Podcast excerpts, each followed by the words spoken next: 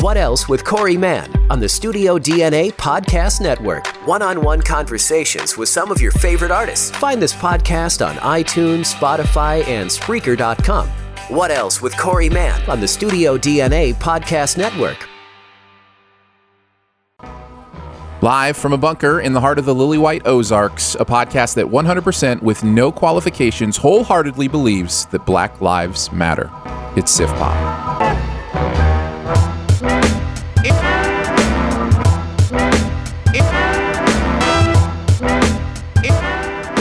Welcome to Sif Pop Weekly, streaming live most weekends are available to download later in your podcast feed, unless, of course, you're a patron.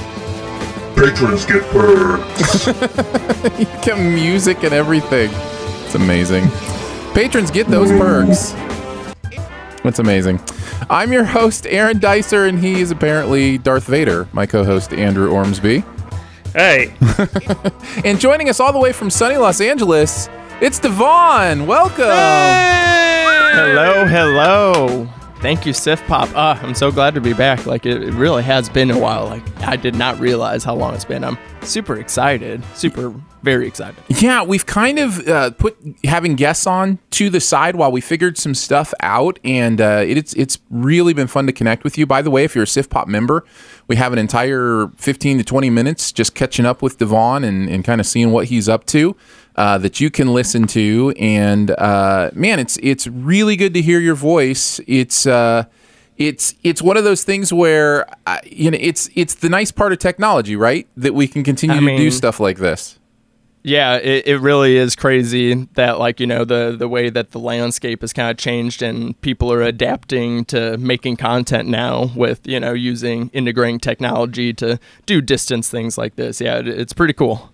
The last time, because we were talking about it in the member show, and we couldn't remember exactly the last time you were on. The last time I have that you were on was for Atomic Blonde, uh, which would have been a couple years ago. So yeah, it's it's been a minute uh, for sure. Wow. Um, so yeah, but it is good to have you back on. Uh, I guess we'll start here before we even get into anything. Obviously, there's a lot going on in in the world. We took a week off just to kind of listen to other voices, hear what other people had to say. Uh, you know me, I talk often about how so many podcasts are two Caucasians and a microphone. Uh, and that's you know it, it's it's one of those things that just kind of the the unfortunate uh, part of especially living somewhere like here in the Ozarks, and it's I I am so thrilled at a lot of the movement to hear uh, person people of color speak, hear the voices, those kind of things. And Devon, I just felt like it was it was not only in our best interest, but in our audience's best interest to take this week to really focus on what is going in on on the world. Uh, you know, the this moment that is happening feels bigger than moments like this before. Maybe that's just me. Maybe I'm I'm weird in that, but it feels like there's real possible change happening. That people's minds are changing. That people are waking up. Uh, and so I thought it was would be awesome to have you on as somebody who obviously has an inside perspective on that as a person of color yourself. And uh, and I just I really appreciate you taking the time to to be part of the show this week and kind of as we delve a little bit deeper into this stuff. So we're super excited to have you on, Devon, this week to kind of talk about those things, go a little deeper. It's a little bit scary sometimes, especially as a white guy, where I I know it's not my voice that needs to be heard, right? Like we need to continue to wake up and listen to uh, voices from people of color. And so, how has this kind? Does this moment feel as big to you as it feels to me? Um, I mean, honestly, maybe not. Um, I mean, it. De- I mean, I will not deny how big it is, and I think it's it's as big as it is because you know there is always this uh, back and forth on you know the good and bad of social media, and I think that is why that this is a bigger you know movement and you know because also people now have access to more resources and information that they might not have had before either you know and the ability that people are you know able to catch things on video and these videos are inspiring people as well.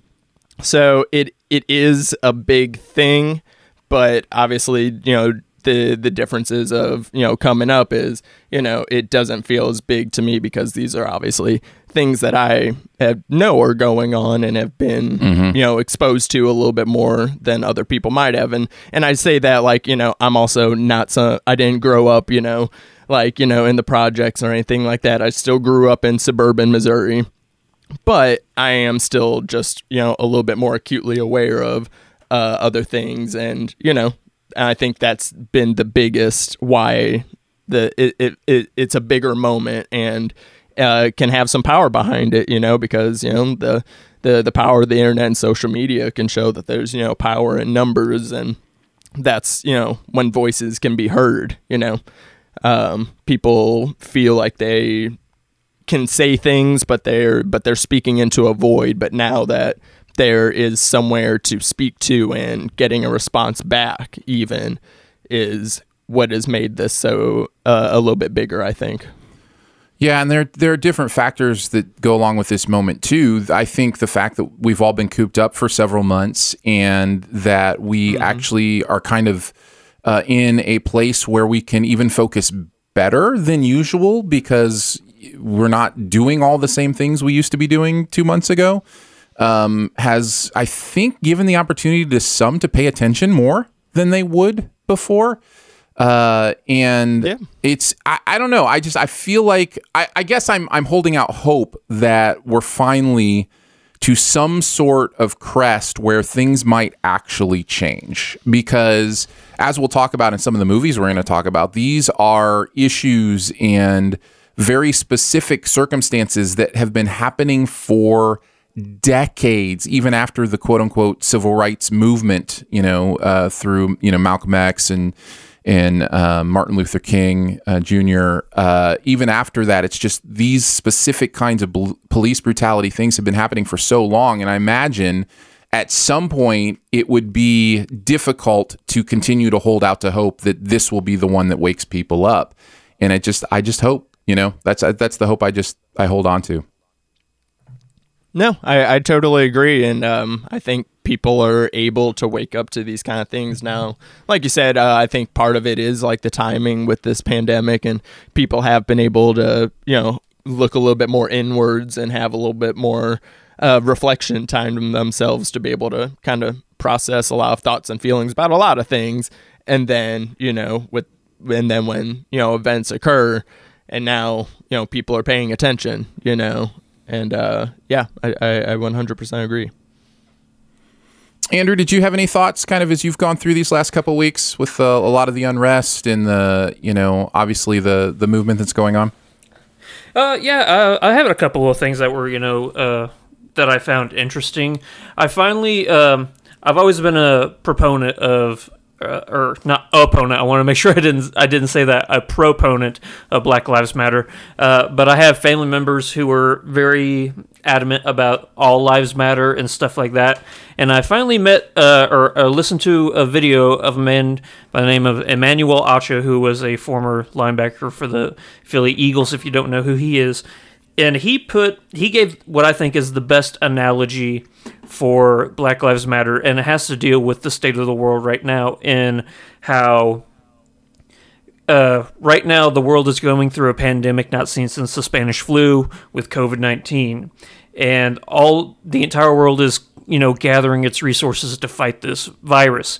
Now that's not to say that cancer doesn't matter. It's not to say that HIV doesn't matter. It's not to say that ALS doesn't matter, but COVID nineteen is the one right now that is actively killing people. So just because we're not saying the others don't matter doesn't mean that this isn't an incredibly important moment that we all need to focus on.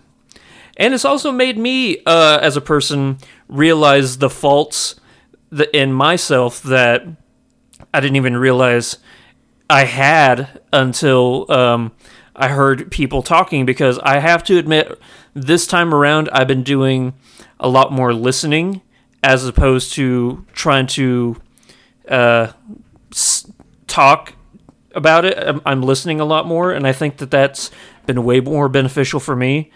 Uh, for example, uh, going back to I wanted to find for today because I knew we I knew we were going to be talking about this, but uh, it was a post I made on Facebook like back in 2016. I couldn't find it. I looked everywhere. It was whenever Colin Kaepernick started uh, kneeling during the national anthem, and I posted uh, my opinion on it. And generally, uh, the general what I had was I don't think Colin Kaepernick is a good quarterback. Having said that, I more than respect his um, right to protest. And then I said, um, but I am not a fan of kneeling during the national anthem. And then, uh, even with this whole Drew Brees thing that's going on right now, it made me realize who am I to tell people how to protest? It's not my place to protest. It's to look at what they're protesting and listen to what it is. It's not the act of how they do it that's important, it's the message they're trying to get across. So I say for me during this time, I really just want to listen and try and understand because, as Aaron said earlier, you know, this is just two white guys having a podcast together. and I think we can do a better job of just sitting back and listening. Yep. Yeah, I agree, yeah. and I, I think it's been a, a, a valuable experience for many people to kind of question, including myself, question uh, my own ability to empathize with another group of people and you know really put yourself in someone else's shoes and what they've gone through the best way that you can, and then understand that that listening is the only way to truly do that because otherwise you're just guessing, and uh, yeah. and I think that's good. Yeah, because uh, you know, for a long time I had the mentality of, "Oh, I'm not racist, so they're not talking to me about change being made." Just because I'm not racist doesn't mean I ha- can't I don't have to listen. It's important for me to listen. It's important for everybody to listen, and I'm learning that. Yeah, uh, I think you guys uh, you guys really put it uh, quite perfectly, and like about about listening, like especially Andrew, like you know how you said you kind of were able to shift your viewpoint and I, I, I like how a lot of people have been able to kind of like it's kind of made people their gears turn about you know what was going on a few years ago with uh, the kneeling during the football games and what it actually meant.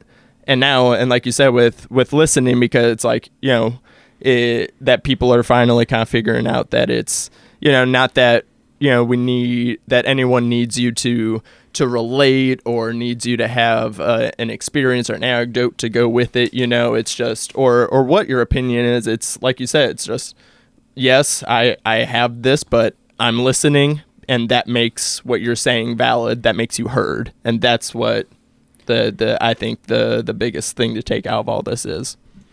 Yeah. Yeah, it's it is definitely an important time um, for all of us to kind of keep asking those questions, keep listening uh, to those who are going through it, who are uh, have been going through it for, like I said, decades, centuries. Uh, it is just um, it is something as a culture we have to continue to understand that even as we make progress even even as we we find ways that we can do better there's still so far to go and to keep that at the forefront of battling systematic racism, where racism is kind of built in to a lot of the ways this country does things, uh, that's a tough battle. And that's a long battle, and it's the first. The first thing is to admit it exists, and I think a, a lot of people are just now finding themselves in that place. So, so yeah, it's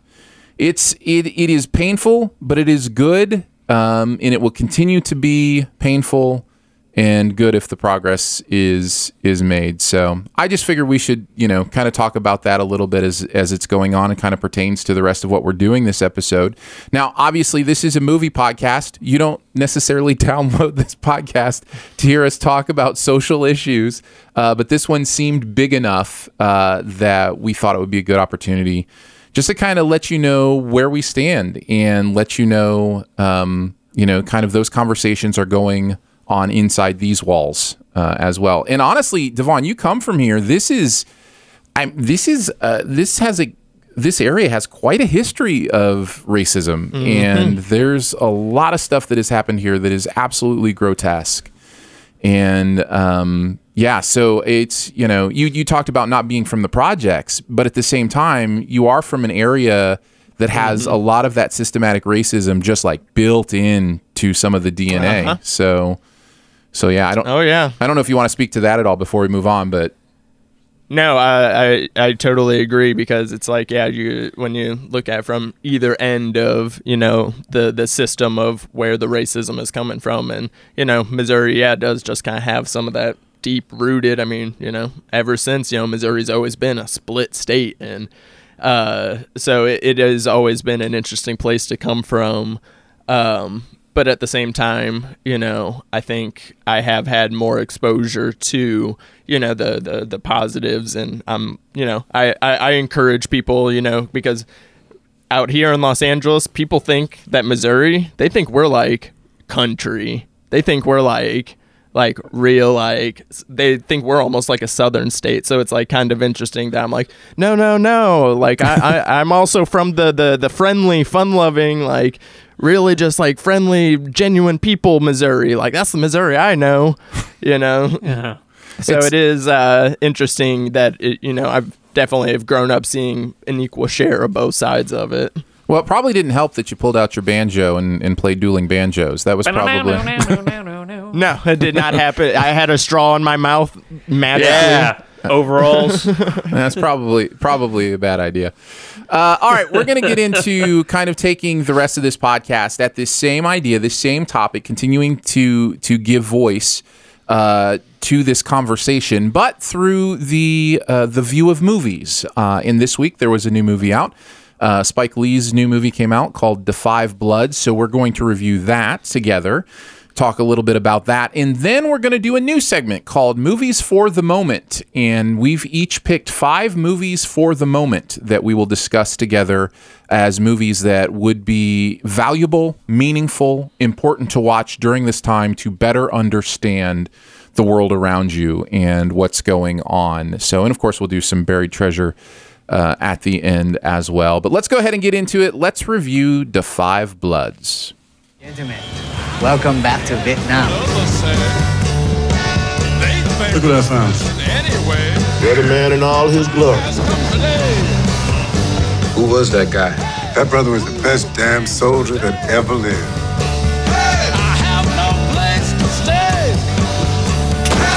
We bury it. Later on, we come back and collect. Four African American vets battled the forces of man and nature when they returned to Vietnam seeking the remains of their fallen squad leader in the gold fortune he helped them hide. This is Spike Lee's latest movie. It is a Netflix release. Uh, it is two hours and 35 minutes long. Uh, stars Chadwick Boseman, Del, uh, Delroy Lindo, uh, Paul Walter Hauser's in there, Jonathan Majors, Jean Reno, uh, Norm Lewis, Clarke Peters, uh, Isiah Whitlock Jr. Uh, great cast, and uh, of course it's it's Spike Lee. So let's start here, and we'll start with Devon. Did you like it, love it, dislike it, hate it, or it was just okay? Um, if you, man, this it, there's a lot of movie in this movie, which I did not know, that's one way to say it. Which which I did not know because like I said I just watched it this morning. I didn't check like what the runtime was, so luckily I woke up like super early, and then I was like, oh, how long is this movie? And I was like, what? um, but yeah, uh, there's a lot of movie, and at first I would have said it was okay, but then I think with my roller coaster of an experience overall, I'll say I liked it.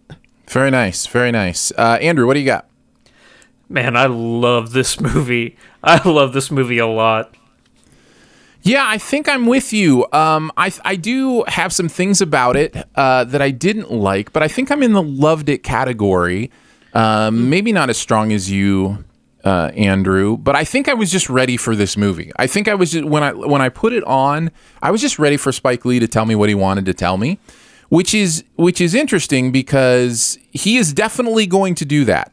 You know what I mean? Like of of Oh, the, yeah. of the directors that are you know famous and working today and doing stuff you you never come away from a spike lee movie going hmm i wonder what he meant by that. Yeah. so and i was ready. I was just ready this time. I was like go ahead spike lay it on me. And it, i i really did uh, love what this movie did. And i think there's some very specific choices he made that just worked for me and I I liked them. So let's let's kind of get into it. Uh, Devon, why don't you kick us off? Just some general thoughts about the movie, pro or con, or just anything you want to talk about. Yeah, um, I mean, I guess a, a general general thing is because yeah, it, it's a very long movie, and I will say, it, I got to the halfway point, and I was I was getting kind of bored. Uh, I wasn't I wasn't very invested in it. it. the The first half of it, and I don't know if like you know we can maybe get into it later, but like that, it felt a little bit kind of you know I won't say stale because that's a little too negative. Maybe dragging its heels it was it was just a little a little dry. It didn't feel as Spike Lee in the first half of it. I mean, mm. there were there were Spike Lee isms in there, but something just didn't feel right. And then the second half, then I, that's whenever I was like, okay, this is the Spike Lee stuff that I was expecting coming into this. And so the, the, the pacing didn't work for me, so that kind of had a big impact on the overall experience of it uh, just because I that's kind of important to me in a movie this long, where I think this movie could have been trimmed down a, a lot. Um, but but then once it got into the things that I mean, obviously you guys know me, a, a, horror guy, and we get some some of the more explicit you know things in this, and the energy kind of picks up a lot, and the intensity. The second half, I dug quite a bit. Yeah, yeah. Mm. What about you, Andrew? Uh, can we just go ahead and give Delroy Lindo the Oscar? I mean, man, he I went mean, for it, and he he nailed it, man. Honestly, Whew. this could be like a uh, top performance of all time. Like I am blown away by how good he is as Paul in this movie. He's a uh, and I was actually Aaron. I was going to ask you this. Do you do you feel like it's fortuitous that you watched Treasure of Sierra Madre right before you watched this? It's it's my first note. my first really? note is that is the the best the best accidental decision I've ever made was to watch the tre- Treasure of Sierra Madre before watching this because yeah. and I found out later uh, Spike Lee it's it's like his favorite film. He loves Treasure of Sierra Madre. And it yeah. is obvious in this movie because this movie is It just, even has the line. It even has the badges line. It really does. Yeah. Like it, it is it is dripping with Treasure of Sierra Madre. And yeah, I, I thought that was really interesting that we just watched that last week and, and now yeah. we're watching this movie. So yeah, for sure. Yeah, but going back to Delroy Lindo, um, his performance, where he is at the beginning of this movie, and the way he transitions, it's very Bogart, like the the pattern, mm-hmm. but the way that Delroy does that performance, he makes it his own, and it's one of the most powerful performances I've seen in years, honestly. Yeah, he's really, really good. I wonder, this is going to be such a strange Oscar season, award season. Yes. Um, it, it's going to be, it, these next six months are going to be fascinating. Just to see like what gets squeezed in. Uh, you know is there still the same amount of like awards push? Because uh, you know a lot of times those smaller indie films that push for awards they're actually being produced right now when the pandemic was. Like this this is the time mm-hmm. of year a lot of those smaller films will shoot and then edit over the summer and then have it ready for award season. And that's just i mean production just halted. So I, it's going to be very interesting to me not only to see what's available, but also to see the conversation that goes around the eventual winners, because I just have this sinking feeling that that there's going to be this invisible asterisk next to I this award season, and uh, that's such a shame. I hope that's not the case. I mean, I think, I think I think, I think it will be. Oh, sorry. Yeah. I mean, I think that, I mean, I think inevitably there will be, like, I mean, I think there's not going to be a way around of talking about this year's Oscars or film crop without talking about, you know, just the circumstances that we were in, you know, as far as like talking about this like years down the road, you know. So, mm-hmm. I mean, I think it is kind of inevitable, but at the same time, it, it just kind of makes me i'm wondering how much it's actually going to shift because i mean i feel like you know we were kind of already in this shift of you know like especially last year with like you know the streaming services like you know really kind of taking over some of the nominations and things like that. And we're kind of getting to that point where these people were already producing ones and these are the people producing the movies now that are still being seen during all of this and and especially you know a lot of since you know traditionally the Oscar movies don't really start getting like really rolled out until like you know October November anyways so Yeah. I don't know I mean I'm intrigued to see how much of a shift it's going to be but there it, it, it is inevitable that like there will be an asterisk that it's just like hey this is what was going on Yeah. Yeah, that's Uh, do you guys know whether or not this was originally going to be a Netflix film or? Yes, yes, it always Oh, was. was? In, Oh, okay. in fact, Spike, I think, has talked about they were the only ones that would give uh, approve it. They were the only ones that would greenlight the budget. So, Really? yep, this is kind of similar to Scorsese last year. Um, he kind of said the same thing. Like Netflix was the only person that would let it, give him the money to do what he wanted to do with that movie. So, yeah, I'm trying to look up the budget for this film. Let's see what we got. Mm, while I'm looking that up, uh, I'll just say uh, something that I thought was going to be a negative, but it did turn into a pro for me was how uh, I'll just call them the flashback scenes. There was some casting decisions I thought that I wasn't going to like, but then once the film progressed where I understood what it was symbolizing, I ended up really loving that decision. Yeah. Without, I'm trying. without I'm trying to tiptoe around it. Yeah, no, no, no, I mean, totally. is it Without a spoiler I mean Yeah, I mean, I I don't know, and and we try to be extra careful of spoilers here, and we will have a spoiler conversation about uh, about this okay um, about this movie as well. But I, anybody who's seen the movie knows what we're talking about, so Yeah. you know you understand what Andrew's talking about. And as as far as me, that that choice.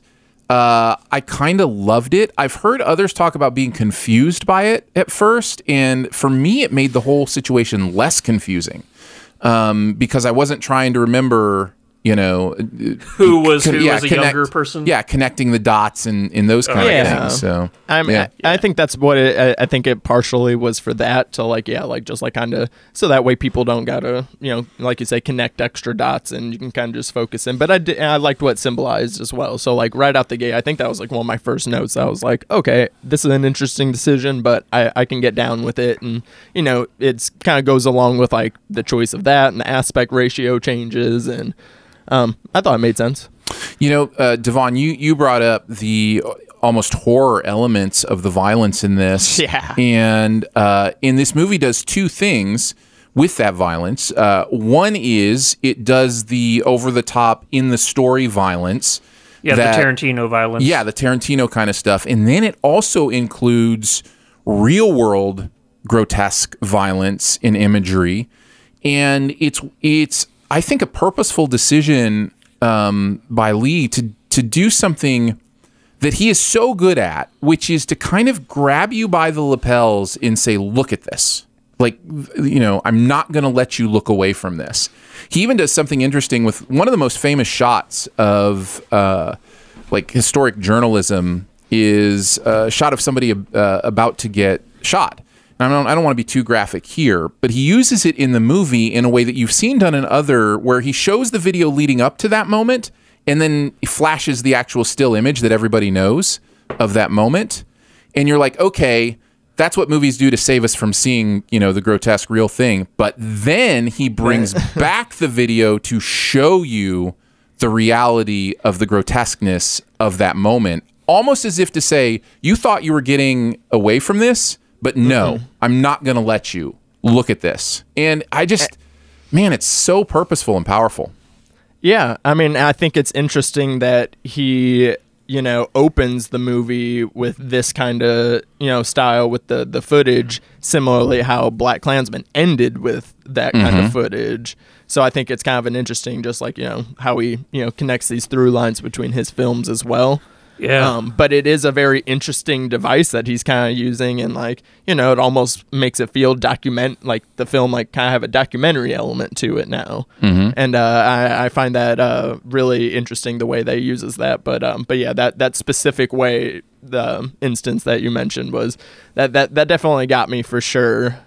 The and there's an interesting thing too where and I've been guilty of saying this. I think I even said this with Black Klansman with some of the stuff at the end where I'm like, you know, it's a it's a little bit pedantic. It feels a little bit, you know, preachy and over the top. And I just think we're so guilty and one of the things that I'm learning through this time that I need to admit my own shortcomings is I'm learning that if if the easy stuff worked, it'd be fixed by now. so it's like the, Uh, yeah. there's this moment of you know Spike Lee is purposefully saying, "Yeah, I'm preaching to you because you don't nobody's listening." So I'm trying you know, you know like it's it really Like is said, literally grabbing you by the shoulders. and, like, right and in making you pay attention and you know andrew you talked about the kaepernick thing and it's like you know kneeling during the national anthem makes a big statement and the bigger the statement the more people hopefully will wake up and go okay and pay attention right and so where is that line? Is there a line? I don't know. I just i just know i'm learning that uh, a lot of times the the things that I feel or are distasteful and inappropriate are there specifically because they wake people up and they allow for a reaction that makes people react one way or the, another. You know, run to change or you know run to uh, solidify your um, you know your your antithetical belief, whatever it may be. It creates the need to have a reaction. And I just I think Spike Lee's so good at that. And so I watched this movie in that mindset, just thinking, oh, I get it now. Like I, I understand the point of what's going on here. So yeah, it was it was powerful. Another thing I want to point out is I think that this might be the most cinematically beautiful film Spike Lee's ever made. He's a very um, incredible, like beyond amazing storyteller. But I've never looked at a movie of his that I can think of and just go, wow, this is gorgeous. And it may have to do with the setting and how it's so different from any other Spike Lee movie, you know? But I mean, there were just some shots in this movie where it just encaptures the horror, but at the same time, the beauty of this, you know, place and how the Vietnam of old and showing the Vietnam how it is now. It's just, it's incredible. And I got to give him huge props because I've never seen that in a Spike Lee movie. Oh yeah, and I mean, and he definitely gave his inspiration props too with the the Apocalypse Now uh, nod yeah. Uh, towards the very beginning. So I mean, that's kind of some, the similar things you're seeing with that, you know, that sepia and the graininess that he uses and the warmth of Vietnam and stuff. Um, I, I, I would agree in that. Um, I'd say Malcolm X is uh, a, a very immaculate looking film uh, as far as his films go. I'd say that one is a pretty like it's very clean, and I really like that, and I love the black and white. You guys know that. Oh, yeah. Um, but but yeah, I would definitely put this up here with uh, one of his more better looking films for sure. And yeah, and that also comes he you know Spike Lee's always done a lot of his stuff on smaller budgets, and you know now he's got that Netflix money for this one. So yeah, Right. that's true. I guess I, I guess, I guess go I'll ahead. I guess I'll go ahead and uh, mention this uh, now since we're talking about kind of the cinematic aspect of it. Um, but and I don't think this is the spoiler necessarily, but he plays with aspect ratio in this. And I just, this is one of my favorite things now. I love that creators are using the way we frame the action to communicate to the audience and it's just such a it- it's just another tool in the tool belt right you can use aspect ratio you can use color you can use sound and it's just to see uh, consummate filmmakers use it in different ways i just I, I really appreciated that i thought i thought it was really well done Yeah.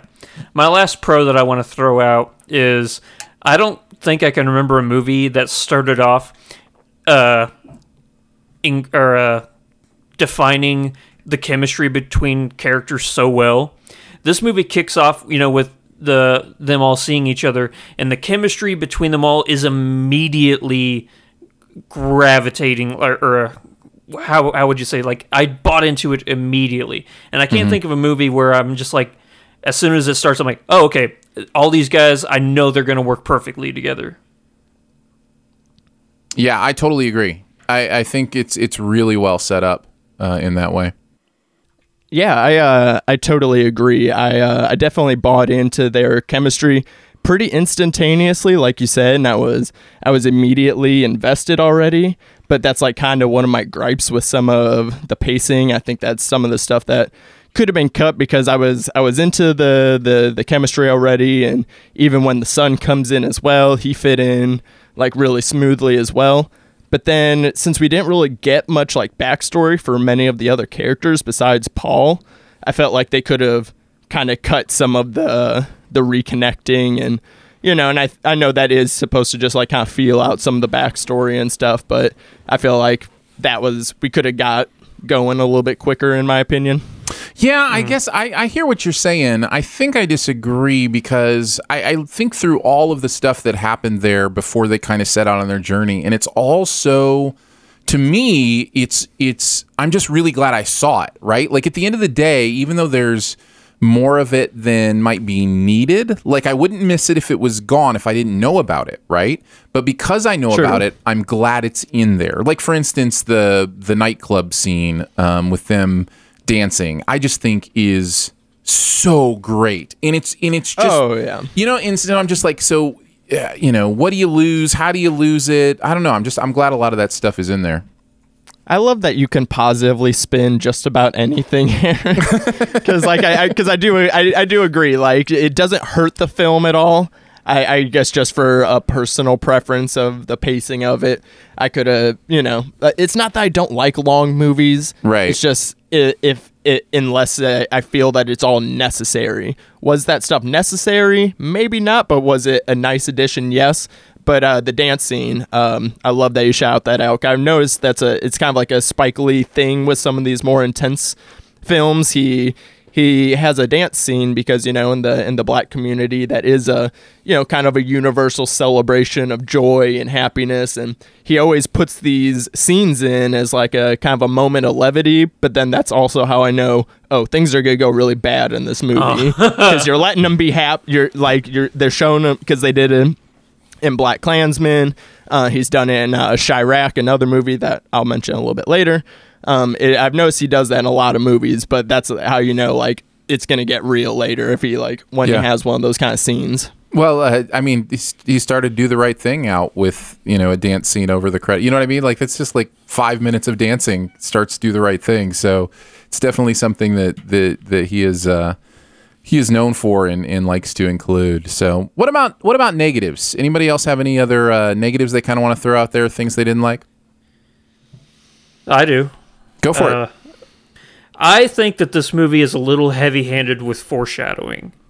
Like, uh, like be a little bit more subtle about some of the stuff. I'm like, if you hint at it enough, I'm like, okay, the the shock of it is gonna lessen, you know, or Uh, you know, like people say, like, oh well, you know, I, I'm, I'm I'm not I'm not gonna do this, or you know, or you should be careful of this, and I'm like, yeah, okay, so that's gonna come up later, you know, you know, if he was just a little bit more subtle with it, I think I would have my uh, I it would it would have been better. That's it. you know, it's like I could almost go the other way because I think like my overall thing, and I'm sure if we go back on any episodes I've been on, this has been my same thing. But again, I think a lot of things can work as horror movies. And like I almost can like think of like I know it's it's meant to be you know it, it is still you know about the characters and the drama and things like that. However, as far as entertainment value goes, I think he still could have delivered some of these messages if he like almost leaned a little bit more into the kind of farcical tone that the second half almost takes on and like almost leans a little bit more into some of these horror elements. I also think that horror is a genre that works really well with um, with like war movies because I don't really like war movies all that much, and not that this is a true war movie, anyways. But I mean, it still is. Um, I think that they just blend really well with horror, and we don't have enough horror like war esque horror movies because I think the idea is that war is already kind of horrific enough. But at the same time, I don't know. Just because, like I said, like if they would have kind of leaned into the tone of the second half a little bit sooner, maybe, and like kind of played up like, uh, oh, be weary about that gold jungle fever, you know, like because they did kind of have a line at it, but like maybe if they like kind of kept playing that up, and then so that way when we see you know where Paul's character goes, it's like, oh, like this is crazy. Yeah, that's very Treasure of Sierra Madre. What he's doing there. Yeah, it's funny because I actually still have. I was just looking at this. I still have the uh, log line for Treasure, Treasure of the Sierra Madre on my prep sheet from last week, and it, you could basically use it for the five bloods. I'm just going to remove a couple wor- words and tell me if uh, if this works. Um, so it starts with you know who's in it. So uh, they head into the mountains to find gold. Although they discover treasure, they also find plenty of trouble, not only from ruthless bandits lurking in the wilderness, but from their own insecurities and greed, which threaten to bring conflict at any moment. Just like, yeah, there you go. That's the Yeah. description for both movies. Uh, yeah, my only negative, I think, um, has to do with something. I said something similar about BlacKkKlansman 2. Um, he is Spike is so very confident as a director, which is a great thing, but it allows him to uh, to treat the movies a little less. Um, I'm trying to think what the word is. Like there's a there's a little slickness missing to them. Like the the stories don't flow perfectly for me. Now this isn't a pacing thing for me as much as it is kind of an editing thing. But here's the, here's the thing. I'm starting to learn that that bug is actually the feature. Like it's for me, even though that's a little off-putting, he's actually using it purposefully, and so I'm starting to find more appreciation with that kind of part of his style. And uh, it still is enough that I'm just like I get taken out of the movie here and there but at the same time, I, I kind of understand what he's doing now. So I don't know. My my my perspective on that is shifting, but uh, but it is it is something that a few times in this movie I was just like, okay, that was a that was a weird tonal shift. That was a weird cut there. You know those kind of things. Yeah, but but but I guess you're saying like it's like you may not like it, but you respect his choice. Oh, totally. And I get it. And I'm starting to get it more. I'm starting to understand it more. Uh, the more I watch his movies, that that's kind of, and it's not like it's new. it's, you, you go Yeah, back- no. You, you know, I watch, we watch, and we'll we'll talk. I think we've got this one on our list that we'll be talking about in a bit. But you know, I watched Do the Right Thing last night, and uh, just kind of in preparation, and it's there too. You know, it's just it's something very Spike Lee, and uh, yeah, I I think I'm I'm coming to appreciate it, even if it even if I'm going to have a more quote unquote enjoyable time. If a director is kind of taking me along a slick path and where I feel like I'm all, the momentum is, you know, moving and those kind of things, I totally get what he's doing with how the momentum shifts in his movies. So yeah, you're right. I respect it. For sure. Uh, anything else? Anybody have anything else they want to mention? No post credit scene. Well, there is actually. There, there is uh, at the very end. There's, isn't there something at the end? Did, did either of you stay to the end? I thought right Right, after right. the uh the like the montage during the credits where they're showing everybody. Is that what you're talking about? No, no. At the very end, there's like a group photo or some like um, it's it's not it's not a photo. It's it's video, but I, I think it's just like uh, the whole crew and everything. I don't know. It's not a post credit Ah. scene, but Oh man. Well, that's Netflix. You know they hate credits. that's their fault. Yeah. That's right. Yeah. Yeah. Um, yeah, I think it's well worth a watch. I, I think it's a huge recommend, uh, you know, considering uh, everything that's going on and considering just that it's it's a powerful movie. My my wife asked me if she should watch it, and my initial response was no because of the violence. And she said, "But shouldn't I see the violence? Shouldn't I understand the violence?" And I was like, "Oh, okay, all right, yeah." It's you know, it's kind of one of those things where if you understand going into it um, what that is meant to do and how that's meant to impact you, um, then then yeah. So yeah, that would be my recommendation. What about you guys? Big recommend? Uh, oh, yeah. of course. Good. I'm Yeah. gonna watch this one again and again and I mean it, it it's definitely like I mean it's it's uh it's definitely timely. It's a it's a good time to watch it. Um and it's not you know, it's not overly heavy either. Um, which I appreciate. Like, uh, you definitely get the emotion, but it's not like a. I was kind of going into this expecting like a, a little bit more of a heavy film for some reason. I don't know why, Yeah. But um, but it, it's very it's uh it's fun. It's uh, like I said, I if you if you can get through the first half, because me personally, and I also like you know me, I think I'm a little bit more tolerable of you know maybe the casual viewer. So you know for some of the more casual viewers, that it, it is a little bit of a of a task of a watch a little bit, but um, but overall, I enjoyed it though. Very nice. Uh, well, let's get into our next segment then. Uh, this one is called Movies of the Moment, and we have each chosen five movies that we think could be valuable, meaningful, important to watch during this time. Uh, and I will say, Andrew and I picked ours uh, primarily from a list that was put together uh, by my friend Sean, uh, who is also in the Broadcast Film Critics Association with me, uh, that he put together for Rotten Tomatoes. So if you want it, it's 110 important films about the black experience. And it is at Rotten Tomatoes, and you can check that out. So you should be able to find that with a search. Uh, but we wanted to continue to make sure that we are elevating voices of color, and so we wanted to, to for the most part, pick our our picks from that list and from him. Uh, let's just kind of go around. We'll do round robin. Uh, we've each got five different movies, and we'll just kind of pull one out to, to chat about and and go that direction. So, Devon, why don't you kick us off? Uh, yeah, I will go first, and uh, I guess because I assume uh, I think a few of us had a couple more Spike Lee movies. So while we're already on Spike Lee, I will go with uh, Chi-Raq. Will be the first film that I talk about. Um, it's a film that it, it was his film they did before BlacKkKlansman. It came out in 2015, I believe, or 2016. Um, and it's based off of a Greek comedy, uh, Lysistrata. Lysistrata, I think is how you pronounce it. Um, and it's basically a hip opera, a hip hop opera. Uh, Spike Lee like made a, uh, it's a pseudo musical, and I love pseudo musicals that kind of just because uh, the dialogue in the film is um, spoken in this like you know poetic uh, timbre, rhythmic timbre. Um, but the the quick version is um, two gangs are fighting.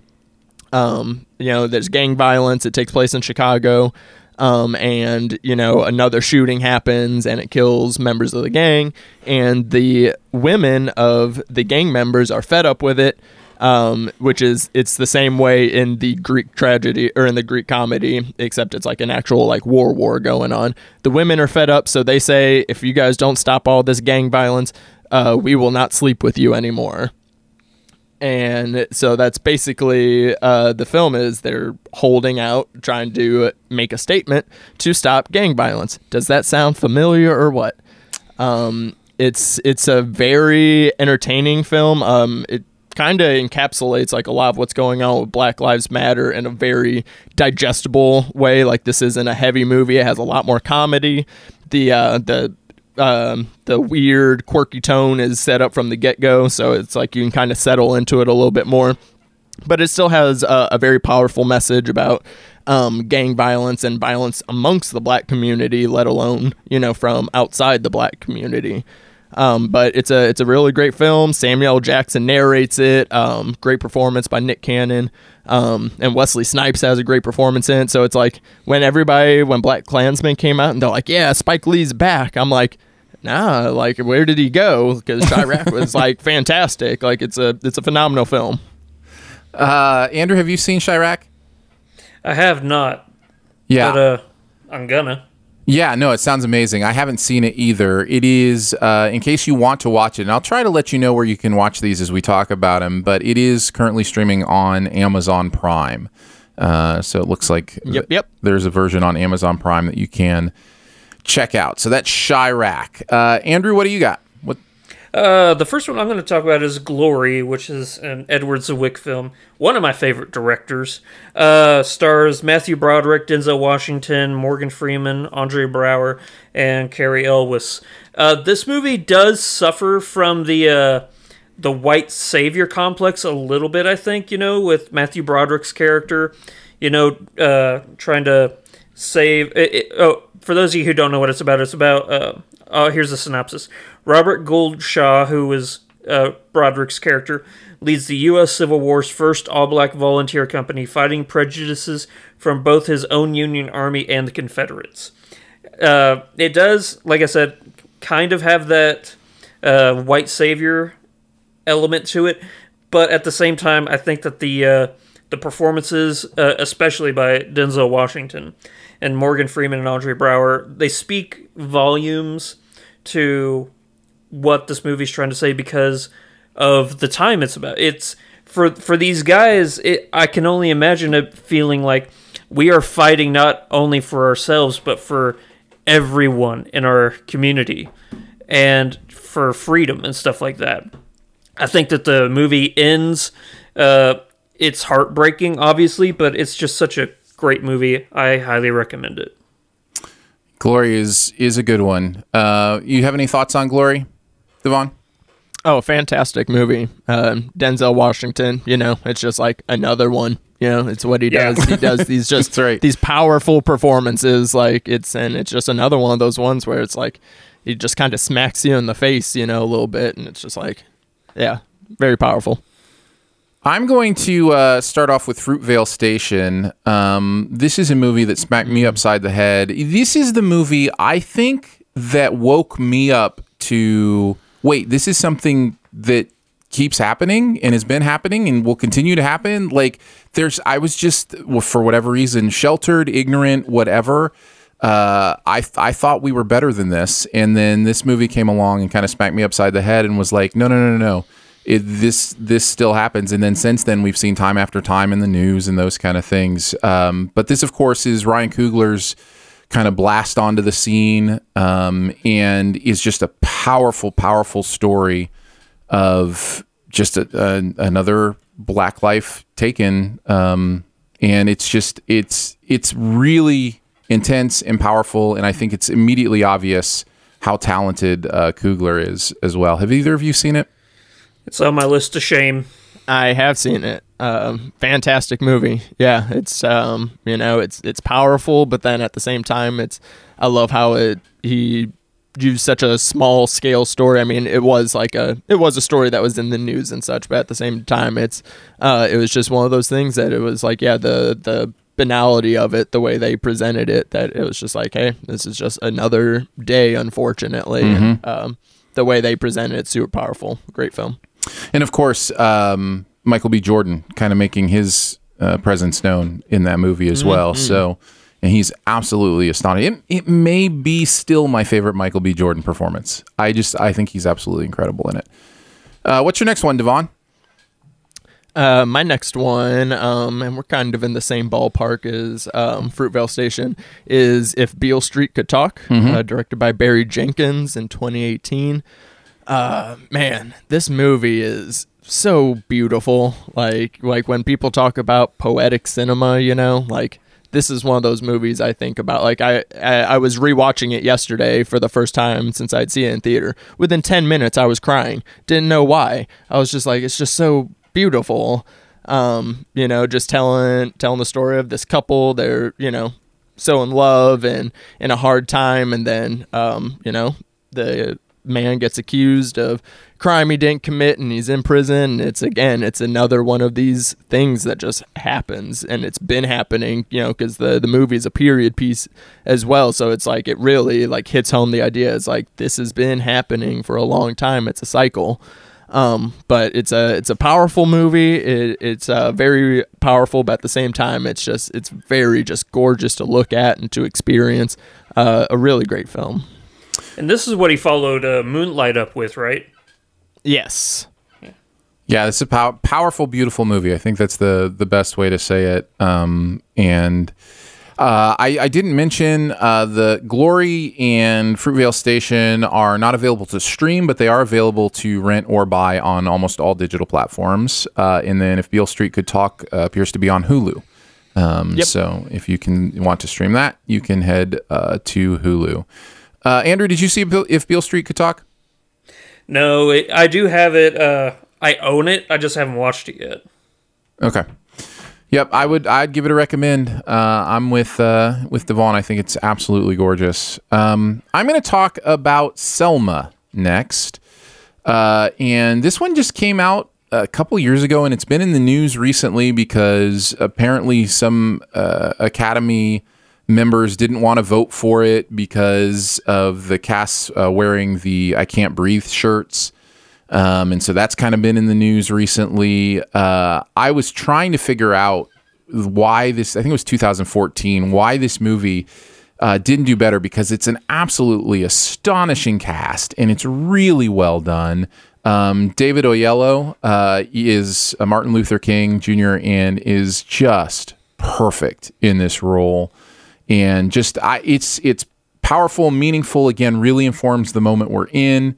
Um, so yeah, lots of great stuff going on here. Uh, other people you may know, like uh, Oprah Winfrey, Tessa Thompson, Andre Holland, Cuba Gooding Jr. Lots of lots of great performances going on uh, in this one. Do you guys have any thoughts on Selma?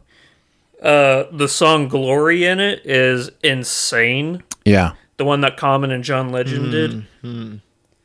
Uh, so uh, go back to what you were saying. I'm I'm kind of confused uh, about the Academy not wanting to vote for this film because of what? Yeah, if you look up, you'll you'll find some news articles on it, and I, I don't want I don't want to accidentally say something that's incorrect. So I you know I'm not necessarily going to go into details unless I look it up. But I do believe the gist of it was that the cast at that moment took a, a picture together with T-shirts that had the "I can't breathe" on them as a sign of solidarity with Black Lives Matter and the uh, there were members of the academy who I guess have said that was the you know the r- primary reason uh, they didn't vote for that movie uh, in the awards uh, that season. So again, I would look up but the I article. I can't. I thought I can't breathe started just now, didn't it? No. Or am I misinformed? You're, no, no, it's that that's, was that's it, it, was like the last words of of another. Um, similar it's, similar case. Really? Unfortunately, it's been the last words of m- many uh, young black men. Oh my god. Yeah. Well, there's me again being uninformed. Yeah, I mean that's and that's part of the process, right? Is is continue. It's just uh, for me. There's you just continue to wake up to what kind of problem this is, and because when I go out, if if I drive around, I don't think about anything. But as a person of color, when you get behind the wheel, all of a sudden your your life is you know something you might have to think about and I just it's it's just it's heartbreaking and I'm just I don't know. It's I think that's one of the reasons it's so important to continue to to have these conversations is to continue to have those wake up moments where it's like, you know, this has been a thing for a long time. Um, mm-hmm. all right, I think uh Devon, you're up next. Is that correct? I haven't done mine yet. Well, yeah, and, Andrew. A- Andrew, why don't you go then? I think I stole your your next one. That's all good. I'm gonna go with uh, another Spike Lee joint. I'm gonna go with "Do the Right Thing." Yeah, because this is if you want to make your your statement with your first movie, this is how you do it. This is a great movie. It's it it plays so much like a Broadway perf- like play that it's you have to keep reminding yourself that it's actually a movie.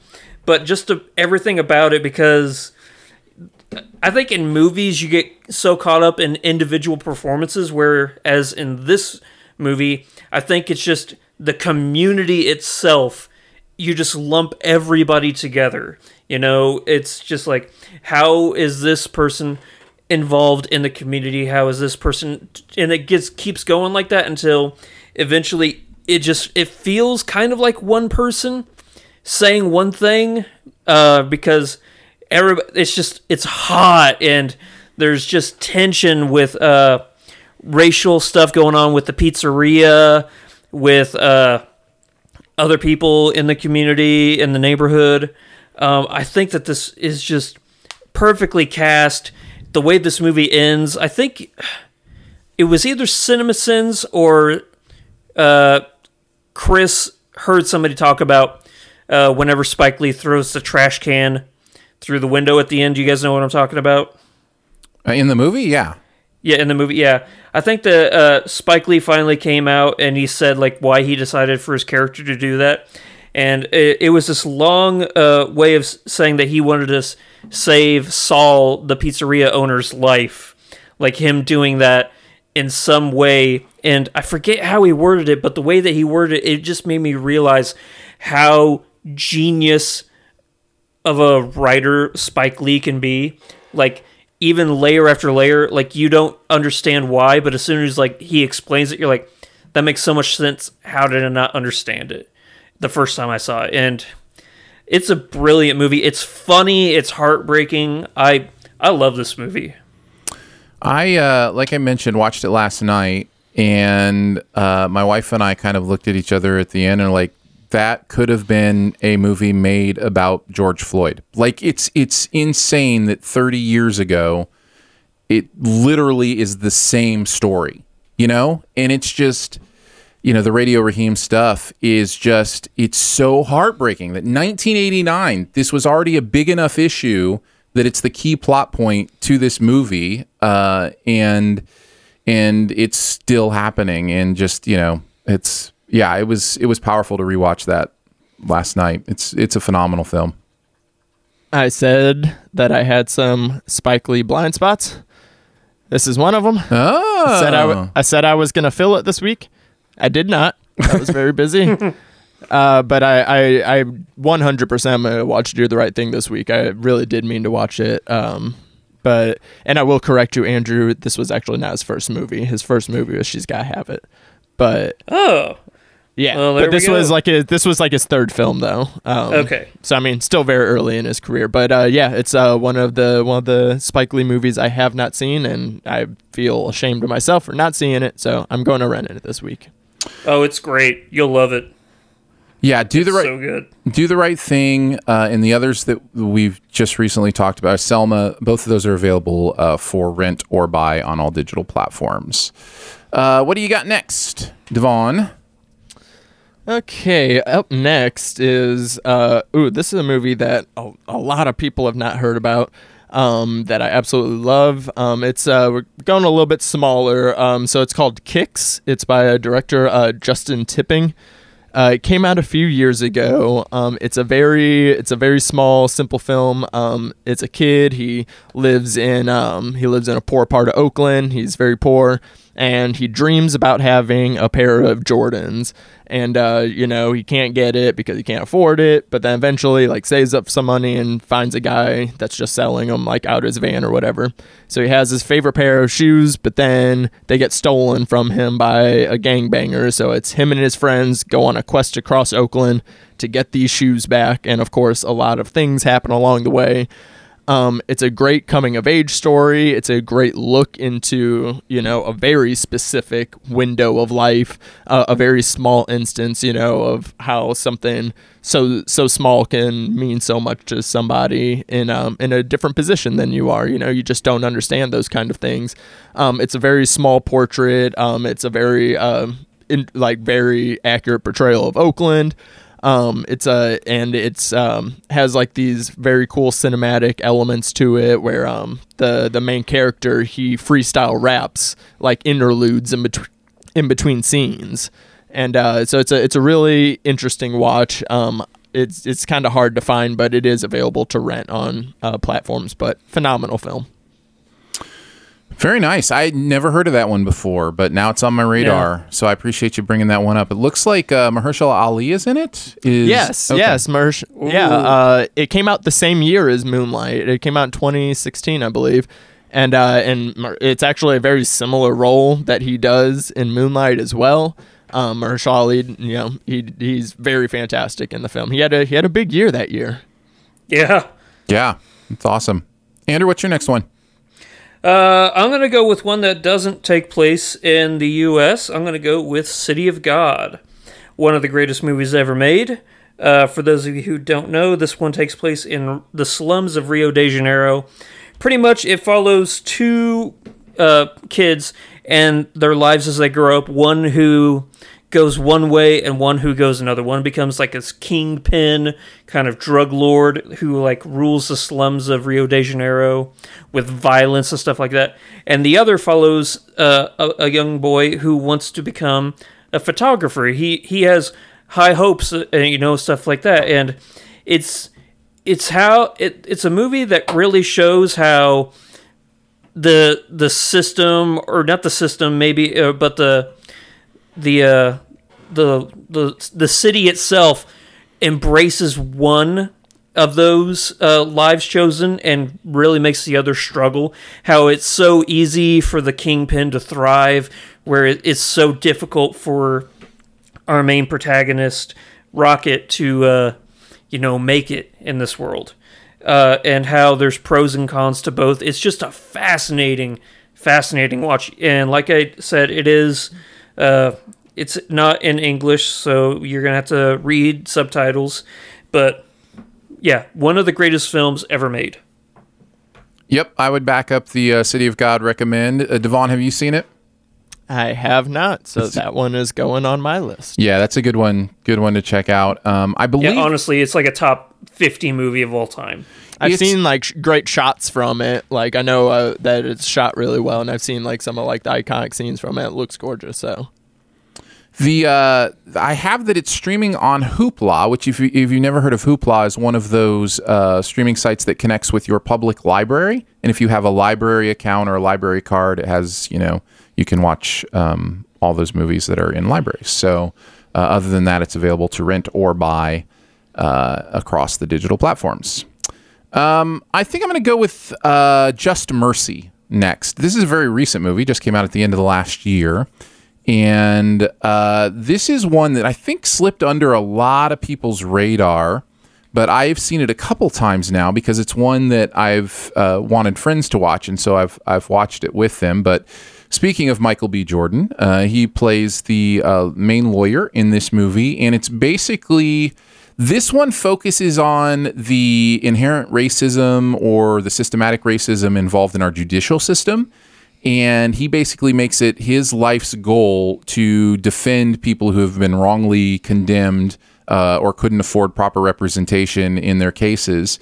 Uh, this focuses on a true life case that uh, Jamie Foxx plays the person um, who is um, at the center of this. Brie Larson is in it as well. Uh, Tim Blake Nelson uh, has a great role in this. O'Shea Jackson Jr., who I love, is doing good stuff here, and it's it's a great cast, great performances, and a really I think important movie uh, dealing with kind of another one of those wake up uh, moments of kind of looking at the judicial system and just how uh, unfair and racist a lot of those uh, convictions have been. Um, so it's it's powerful, powerful stuff, and a high recommend. Have either of you had a chance to check that out? No, that like you said, it's a really recent movie, like last year, right? Mm-hmm, Yeah, just the end of last year. Yeah. Yeah, not yet, but I want Yeah. to. Yeah, I haven't gotten around to it yet either. But um, but yeah, maybe Michael B. Jordan and Jamie Foxx next to each other. Yeah. Yeah, and again, it's it's a really great uh, a great movie for kind of this this moment we're in. It is uh, currently on um, for rent or buy. On- I don't think it's streaming though. Didn't they do like a deal though that they're uh, playing it for that they're streaming it for free Oh, You know somewhere? what? Yes, that is correct. It is. You know, in fact, maybe some of these because I I don't necessarily know all those details, but there are a lot of movies like this uh, that are available right now for free, and I think Just Mercy is one of those. Um, I can look that up real quick. No, Uh, it's on. Uh, you can watch it on Apple TV for free. I think you can also watch it I think on Prime as well. Prime. Yeah. Yeah, it's probably if it's if it's being offered for free, it's probably across platforms. Um, wherever you can rent it, they'll probably stream it free. So, yeah, so yeah, good catch, Devon. I'm glad I'm glad you said that. What do you got next? Uh, up next is Django Unchained, uh, Quentin Tarantino's uh, film with Jamie Foxx and Christoph Waltz and Leonardo DiCaprio. Um, I mean, I think I don't have to explain the movie. A lot of people know Django by this point. Um, but just some of the points I wanted to throw out about it was uh, the reason I love it and why it's interesting for this moment is uh, the POV uh, shift of you know the way that Tarantino kind of uses his uh, what people now call revisionist history um, technique here as um, you know i don't me personally as a person of color i don't like watching movies that involve slavery. Like it, it's like a weird like i view that as torture porn and that's coming from a, a horror fan you know? So it's like i don't like watching movies about slavery. However the the fact that uh Tarantino takes Django and takes the slave that you know is liberated and then empowered and then you know goes on this revenge, um, you know, quest for revenge and love, and you know, turned him into you know that typical cowboy, you know, um, hero that uh, the black community didn't have. You know, we didn't have that, and then like when you watch westerns, you know that character doesn't really exist all too much either. So you know that's a reason that I enjoy watching Django. That it's a you know, kind of flip on that, and it's a it's a very empowering movie on top of just being wildly entertaining. That one is uh, streaming on Netflix. So if you have Netflix, you can check out Django. Andrew, you've seen Django, right? Oh yeah, oh yeah, Yeah. That scene with Leo, uh, where he really cuts his hand in real life, and it, he's just walking around giving that speech about. I I think it was like the skull, like there's something wrong with or Yep. different in the skull or something like that. It was just so tense. It's such a tense, tense scene. Leo's not in that movie for that long, but he makes up the. He just grabs the scene and him and uh, Christoph Waltz going back and forth, and you just see Django. He's just ready. He's ready. If something pops off, he's ready to go. I love that movie. I need to watch that again. So fun. Yeah, I, I mean, I am not typically a Tarantino guy, uh, but there are scenes in that movie that are absolutely captivating, like with most Tarantino movies. Um, I don't So- know why, but the scene with uh, Jonah Hill and they're discussing it's- the bald number amazing. masks. It's amazing. My wife worked so hard on those. oh, yeah. I, lo- I yeah, I'm gonna watch that one again today. uh, what's your next one, Andrew? Uh, well, we're going from an incredibly entertaining movie to an incredibly depressing, horrifying movie. Another one that does not take place in the United States. I'm going to go with Hotel Rwanda. Yeah, It's it's one of the most uh, difficult movies to watch. Uh, the subject because of the subject matter, and you know it's true. It happened. One of the greatest atroc- atrocities in history. Uh, the war from the Hutu onto the Tutsi, and how this man, this hotel manager, gathered a th- over a thousand Tutsis and hid them. I, I I hope I'm saying that right, but hid them in this hotel and like tried to save their lives. And it's just so from beginning to end. This movie, it just like please, I just make it stop. I can't believe this happened. I can't believe this happened. It's heartbreaking and it makes me cry every single time I even think about it. But Don Cheadle is an, an incredible perf- Oh, man. performance in this. yeah. It's a toughie. It was uh, showing my youth here. It was a movie that I was trying to remember what movie it was, and now you just reminded me that whenever I was in school, because this came out when I was in, I was I was young. Came out when I was like nine or ten. I Yeah, it's believe. 2004. Yeah, so it came out around then, and I remember in school they wanted to. One of my teachers wanted to show it in school, and they were like, "Wait, Whoa. what?" And so Yeah. they they uh, got like uh, permission slips since it was like radar, and they sent it home. They and if your parents signed it, you like went to one room, and then some parents didn't sign it, obviously, and then those kids like went and did other things or whatever. But then those of us that parents allowed to watch it, which uh, most actually did, it was a mo- like 75% of the kids got to watch it. But uh but yeah i remember thinking that was crazy. I was like oh man we're about to watch a movie. We gotta get our permission slip. Like this is crazy. And uh obviously required and it's a that was a tough Yeah. one. And yeah watching that at nine now looking back that that's kind of weird but Yeah. it's necessary. Yeah, I echo everything that's said. Well worth a watch, even as tough as that watch uh, might be um, for Don Cheadle's performance and just for understanding this story and the you know the horrors of the horrors of racism are certainly not uh, confined to just our shores, and you know that's that is that is a movie that definitely kind of lets you in on that. So yeah. Um, I'm to go with The Hate You Give next, which is another recent movie. Um, and this one kind of, I think, gets a little bit buried because that year was such a great year for movies like this. Um, same year as uh, Blind Spotting, same year as BlacKkKlansman. Um, and I think this one kind of gets looked over a little bit, but it's absolutely wonderful. Uh, it is a story that again is very much about the black experience involved with police brutality and mistaken violence uh, against people of color. Um, and it's just this one really made me understand the family dynamic of this and just how I, I think the movie either begins or early on has a scene of the father just teaching his children how to uh, respond if they're stopped by police and just how intense and different that situation and that lesson is from anything I've ever had to experience. And uh, this is a really, really powerful movie and a really good one. And if you haven't seen it, I would encourage you to check it out. I have not seen that one, so that one is going on the list. Yep, same.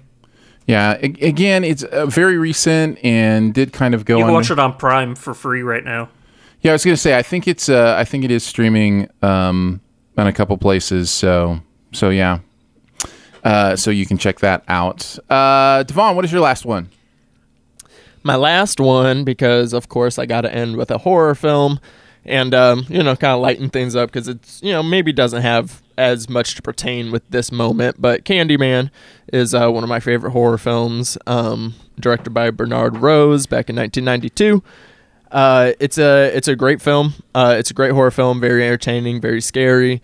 But um, it does have themes of it takes in um, you know urban urban life, gentrification, um, you know gang violence, and um, the use of symbols of fear um, to ins- aspire against people, but then also using that fear to bring people together. So, I mean, I lied. It definitely does pertain to this moment quite a bit Yeah. but because you know you know you don't think about that because this is a, a, a slasher movie which at the same time just for me personally as a, a person of color and a horror fan you know whenever i was younger i hadn't i never got to see a movie led by you know a powerful black man and him being the iconic you know slasher you know not us, you know, being killed off first all the time. It was, you know, a black man doing the killing. That's strangely empowering, I know, but um and Well, Tony, Todd's is a- great. yeah, I don't I don't know if I ever got to mention you guys. I got to interview Tony Todd and it was one of What? the best things, one of the best things in my life. Oh yeah. Oh, did you just fan out on him? Oh, I we would. fan. I fanned out. I went over my time. I had the producers yelling at me. I was showing them my tat, my Candyman tattoo. Like, oh, it was it was fantastic. But, I um, assume but yeah, you've seen the trailer for the new one. I have. I have. I'm intrigued. Uh, my thoughts. Uh, I think it's going in an interesting direction. I'm glad that it's looking like it's staying in the continuity, so it's actually not a remake, unlike Yeah. what people think it is. It's more of like a reimagining, I guess. Um, but it Yeah. is in the same continuity. I do know this. Um, so I'm I'm excited for it. I, I don't think it'll surprise many to hear me say I have not seen this. Uh, it's, it is it is on my I guess we'll call it a list of shame. I just I was very unaware of this. It's it's very interesting. Uh, I I had heard of the movie. I just had never kind of paid it uh, much attention. But to know that it kind of plays this role and actually speaks to uh, to those kind of things is fascinating to me. And maybe I'll have to check it out. Maybe I'll have to get it on my list. I know it's streaming on Netflix, so. It is. It is on Netflix, and Aaron, I think this is a horror movie you'd really enjoy. It's not very overly violent, and it's a very elegant. It's an elegant horror film because really, it's a it's a it's part gothic romance, part slasher. Okay, and it So- sounds And like then after you after you watch it, go into the bathroom and say Candyman in the mirror three times. I dare you. okay, okay, I might just do that. I might just do that. Uh, what do you got next? Andrew? Congrats, Devon. You're going to be the new main host of SiftPop. yes.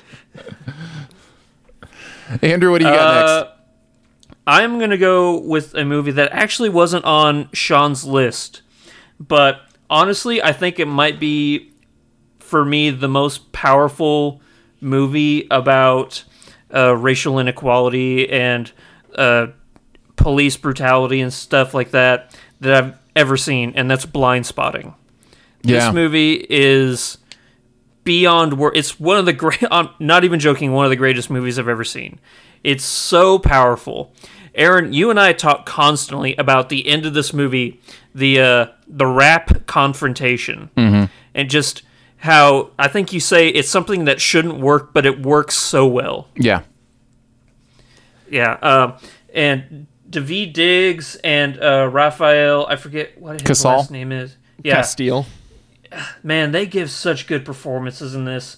There's so much that I just take away from this, and I'm like, ah, I want to know more about these characters.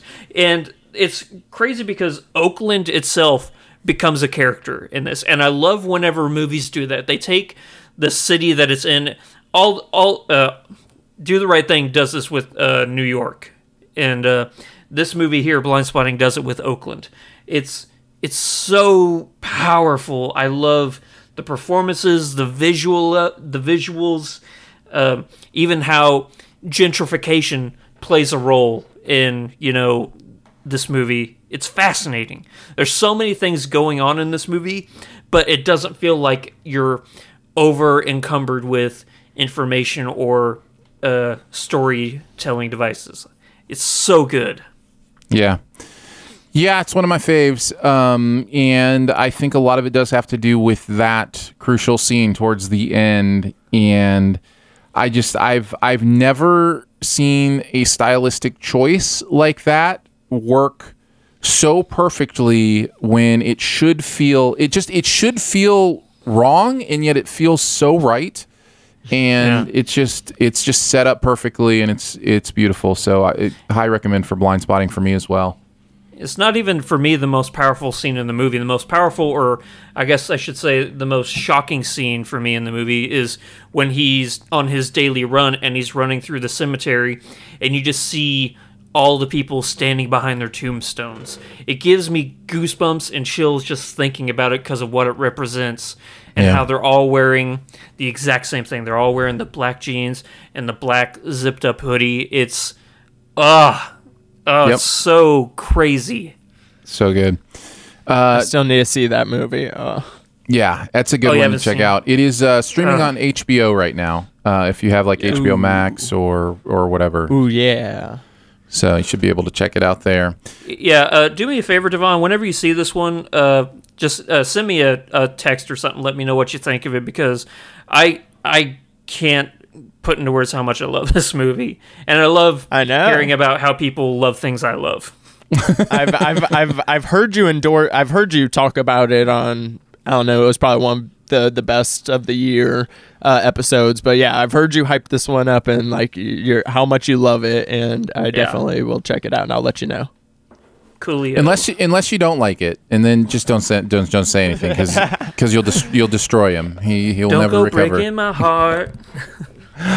All right, Aaron, finish us out. I'm going to finish this out with the movie that is fairly universally beloved. Uh, it is Get Out, Jordan Peele's a movie. Speaking of, I guess, quote unquote horror movies, uh, this movie is one that just continues to grow on me. Um, it is well constructed, well acted, well put together, just from a movie making point of view. But once you start getting into the detail and the nuance of the metaphor and what's going on in this world, it becomes brilliant on a whole nother level. Uh, this is a movie that to me approaches racism different than a lot of movies of this moment do, in that it is almost uh, a movie about um, a more uh, liberal version of racism, which is the idea that you you speak uh, things that you know, like Black Lives Matter. Ha- you know, you use hashtags. You you know, I would have voted for Obama a third time if I could. You know, those those kind of things, right? But at the end of the day, what are you doing? And are you just using the black experience for your own political gain, for your own uh, assuaging of your own white guilt? You know, there's there's this kind of idea that Get Out gets at that not a lot of racial movies do that I think is really important, and I'm I'm really glad uh, Jordan Peele kind of set out to address that because the metaphor of this movie addresses that so well.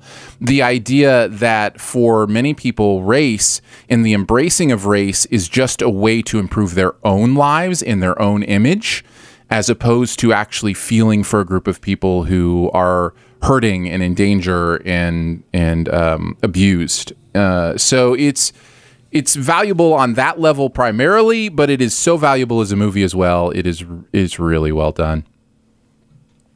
Oh yeah.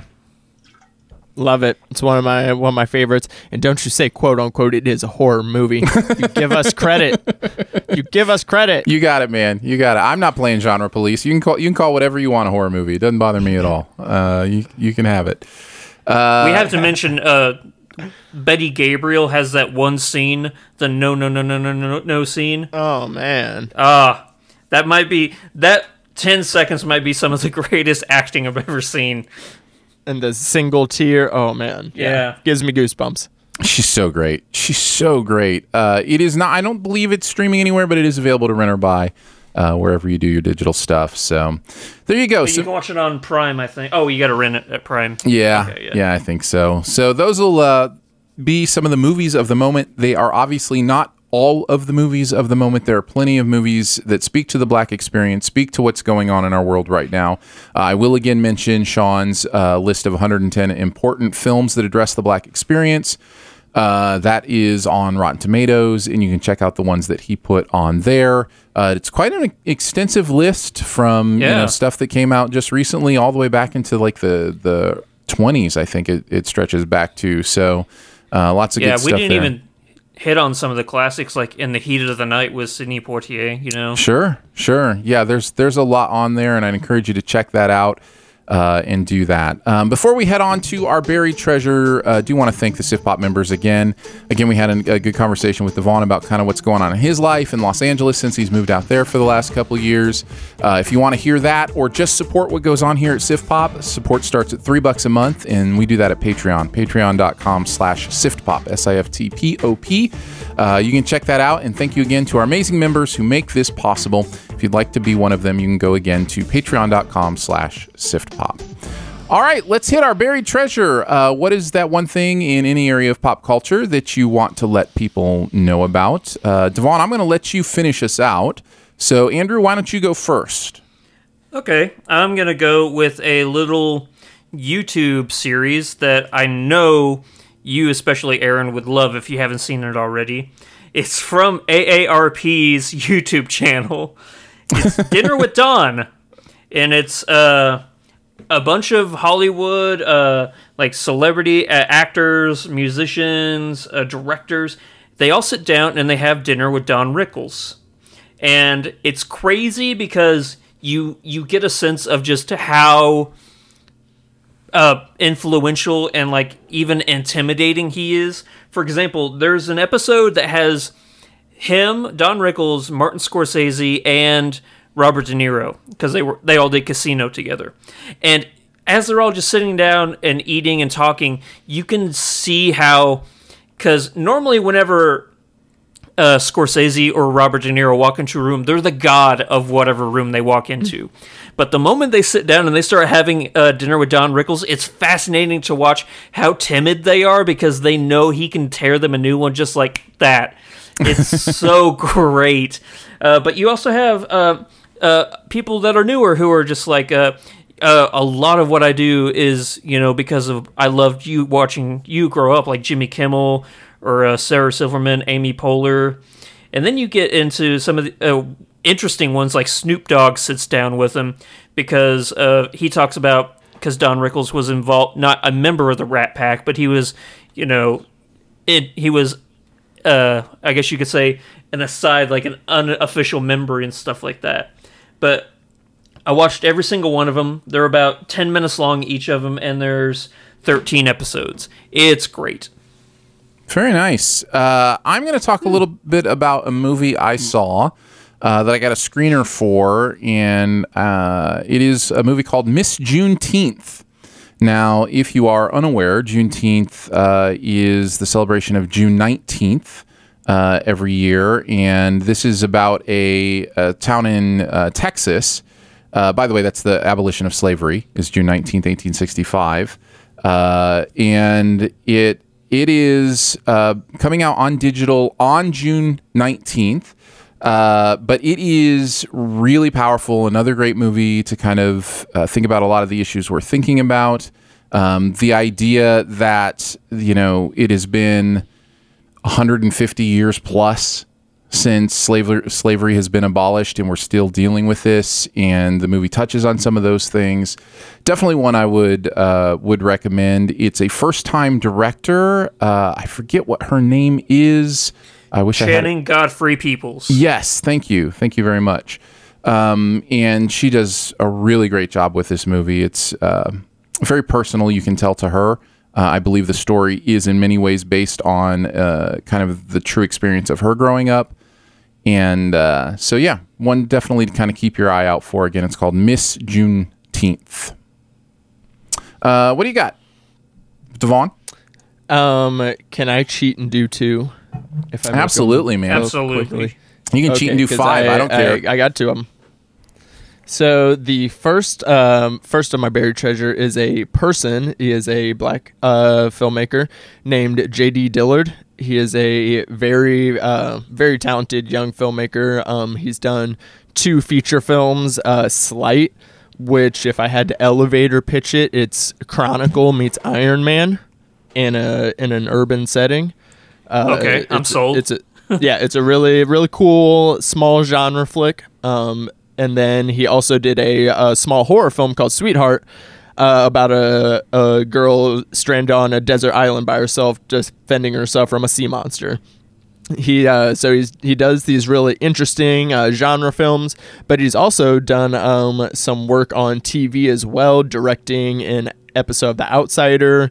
Um, he has a show coming up called Utopia, um, and he did a couple uh, installments of the Two Sentence Horror Story. It's a like little collection on Netflix and uh, and he's done like some music videos too. So like this guy has been all over the scene for you know the past like ten years.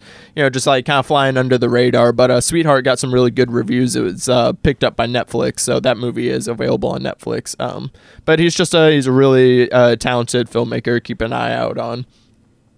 Very nice. Yeah. What's, what's the other one you got? And then my second one is a documentary. It's uh, called Horror Noir, uh, the history of black horror. Of course, like I said, love my horror movies, and uh, it's a very fascinating um, documentary on just basically the history of um, you know horror, black horror cinema, and kind of how you can you know trace the timeline of those films and the history of it of horror films tied to where you know black people stood and the black community stood in terms of the country at that time um, they kind of have these like interesting parallels and they go through and talk about you know just some of these um, milestone films in black horror cinema um, a lots of interviews from directors and uh, actors um, from like Ken Foree and um, Keith David to um, directors as well. Uh, Jordan Peele's got a little interview segment in there. Um, it's a it's a really great documentary.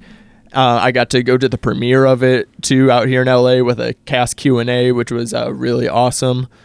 And uh, yeah, it's a it's a fantastic uh, little documentary, and it is one of those films that they've made available to stream for free on Amazon right now. Is that where you got to interview Tony Todd? No, I interviewed Tony Todd for a different movie, uh, Hellfest. Uh, he had like a little cameo role in this other little horror movie, but uh, Okay. Tony Todd did do an interview in uh, horror noir, and he was there. Yeah, I was looking at this cast list that had like Keith Dave, Keith David in it and stuff, and then I saw Tony Todd near the end. I'm like, oh, I was wondering if this is where you met him. No, you got to see him no. twice. That's awesome. Yeah, yeah, I saw I saw him twice, and at that Q and A, I did get to talk to Keith David for a minute, which was super cool. We we talked about the thing for a little bit, and I talked about how I loved his um, uh, voiceover role in Coraline. Oh yeah, Yeah. he's also Super the best nice guy. There ever was. True, true that. Very good, very good. Uh, definitely some good stuff to check out. And uh, yeah, I had, I had uh, forgotten that uh, noir is literally means black in French. So that's Yeah. that's a very very clever title and um, sounds like a great great thing to check out. Well, we did it, guys. We did a podcast together. Yeah. Oh yeah. Fun times, fun times. Uh, again, appreciate you so much coming on, Devon.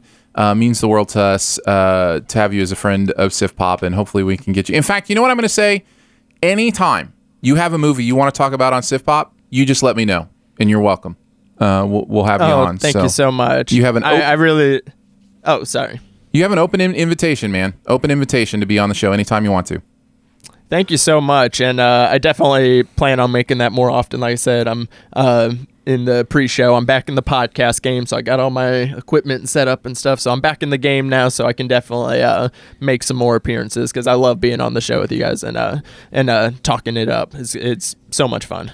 Awesome. Well, awesome. it's going to be only a matter of months before Aaron finally gets tired of me and is looking for a new host. So no, Andrew, stop it. No. I could never, I could never replace you. Uh, no, you'll you'll have to replace me. I think uh, if that were happening, the, the fans would revolt if we lost. yeah, because he's going to watch Candyman and That's he's going right. to arrogantly walk into the bathroom afterwards. That's right. That's right.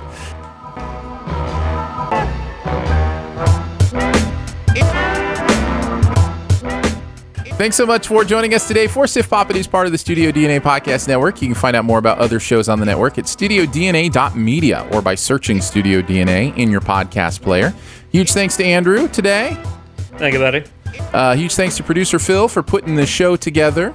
And Thanks, a, Phil. And a huge thanks to Devon for coming by and hanging out with us. Uh, we, we appreciate you. Uh, tell people where what the name of your podcast is, where they can download it, or anything else you want them to know uh, about what you do.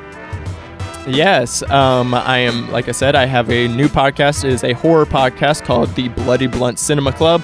Um, I live out in LA, and I am a cannabis enthusiast. Um, so I dissect uh, horror movies that I absolutely love. It's just me, me and the camera, just me and you, just having a good time, um, and dissecting movies. Sometimes it's one movie, sometimes it's a franchise. Who knows? Um, but it's a it's a really fun show. Just a, a nice little uh, viewing of my brain. So you can check that out on iTunes, Spotify, um, pretty much any of the major uh, podcasting platforms. But definitely check it out on uh, Apple or Spotify and follow me on Twitter and Instagram at Bloody Blunts with three O's. Bloody Blunts. Got to get the number of O's correct. Three of them. Yes, three O's. I could not get that the the straightforward one because of course you know some bot has it or whatever. right. We'll Right. get it worked out. Much love and gratitude to our SiftPop members as well for giving monthly to make SiftPop a real thing. Support starts at three bucks a month. You get access to every bonus episodes as well as some other fun perks. Uh, you can find out more at patreon.com slash siftpop. Lots of ways to connect with the podcast. You can comment, rate, leave a review at Apple Podcasts or wherever you listen to your podcasts, uh, or email us feedback at siftpop.com. And finally, if you're having a good time, your movie loving friends will probably like it too, so let them know about it and that listening is much easier than solving institutional racism with a tweet or two. Uh, we will be back uh, next week with some thoughts on some stuff because that's what we do. we, are just not. I think we're going to talk about some of the new movies that are coming out, like King of Staten Island, maybe Artemis Fowl. Uh, we still haven't chatted about Space Force, so we've got some stuff we can talk about in the next couple weeks. And until then, thanks, and, and we'll see you then. Bye.